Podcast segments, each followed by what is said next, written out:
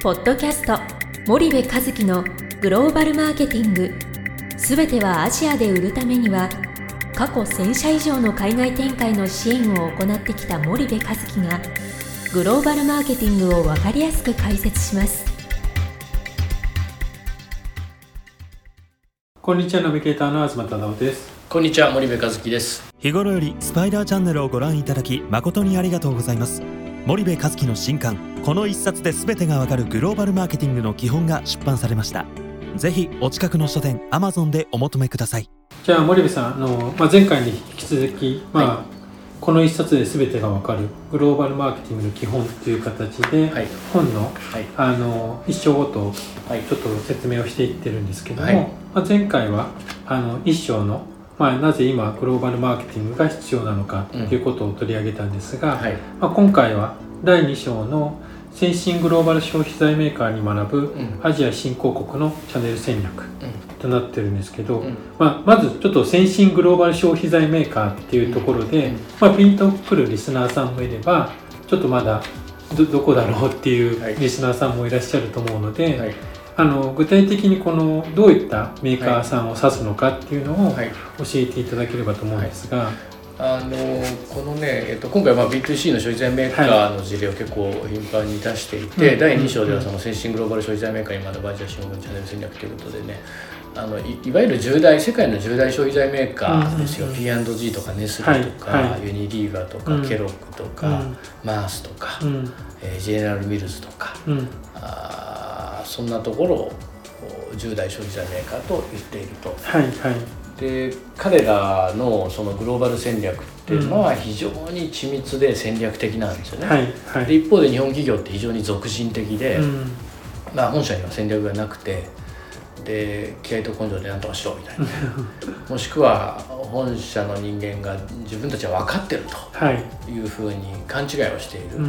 これが一番厄介なんですけど、海外事業ってトップが分かってると思い込んでると分かってないのにね、あのその少ない知識の中での分かってるで進んでいくので。なかなかこう選択肢が狭まっちゃってうまくいかないというケースが往々にしてあるんですけど、まあ、あのそういうものと比較をしてねどれだけ先進的な企業が戦略的かと、うんうん、どれだけ日本企業が俗人的かみたいな話を、この章では書かせてもらってると。うんうんうんうん、なるほど、そうするとまあ誰もが知っているような、まあ、ユニリーバーさんとか、まあ、コカ・コーラもそうでしょうし、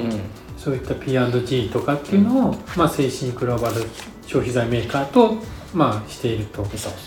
分かりますこの章では、まあ、まあ、15の小項目に分かれてますけども、うん、まあ、森部さんがここは読んでほしいとか、うん、ここが重要だっていうのはどのどのあたりなんですかね、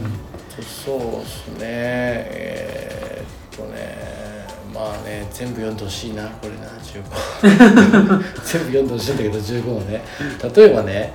えーと、そのニノさんのね早期参入にこだわるっていうとこなんだけど、その早期参入にこだわる理由みたいなことを書いてるんだよね。でここがいや早く出るってことは分かってるわけじゃん、欧米の先進的な企業はスピードが速くて日本企業は遅いと。いうのはもうみんな周知の事実であって、はい、じゃあ彼らがなんでねこれだけ早く動けるの、っていうそのことを説明をしてるんだけども、はい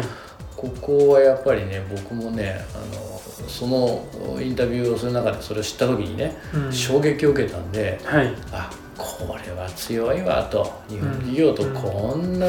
に違うんだ考え方のそのベースがっていうことをね、感じたのでそこはぜひ読んでもらいたいし、うん、あと2の5の導入規制略が違うっていうね、はい、もうねこれいろんな企業がもう見てきてて10年前からいやまずここからやるんですと自分たちの商品はプレミアムだから富裕層から行くんですって言って、うん、結局いまだに中間層に入れてない消費財メーカーなんかもう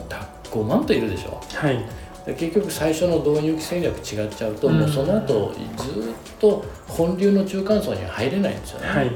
だから腹くくるかもうやあのくくってやるか、うん、やらないかみたいなところしかないんですけど、はい、まああのこの導入戦略が違うっていうところはぜひ読んでもらいたい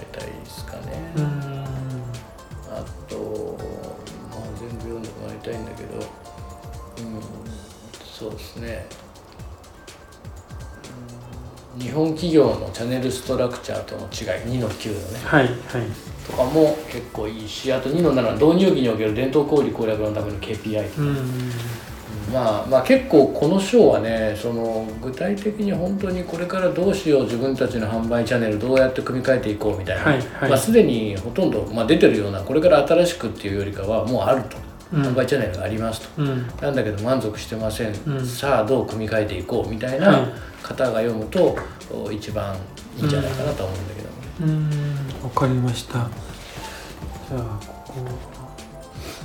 なるほど。じゃあ主に、まあ、チャンネル戦略の、うん、まあ、重要なことを小分けにして、うん、小項目にして、まあ、出してもらってるとそうね。その先進企業との比較でね、はい、で4章でまた話するけど、はい、実際のそのあのチャンネル戦略をどうすべきかみたいなね参入戦略があってチャンネル戦略があるので、はい、そんな話はまた4章でやってるんですけどね。はい。わかりました、はい、じゃああの今日はお時間が来たのでここまでにしたいと思います、はい、森口さんありがとうございました。はいありがとうございました。本日のポッドキャストはいかがでしたか？番組では森部和樹へのご質問をお待ちしております皆様からのご質問は番組を通じ匿名でお答えさせていただきます podcast アットマーク spydergrp.com ポッドキャストアットマークスパイダー grp.com までたくさんのご質問をお待ちしております。それではまた次回お目にかかりましょう。ポッドキャスト森部和樹のグローバルマーケティング。この番組はスパイダーイニシアティブ株式会社の提供によりお送りいたしました。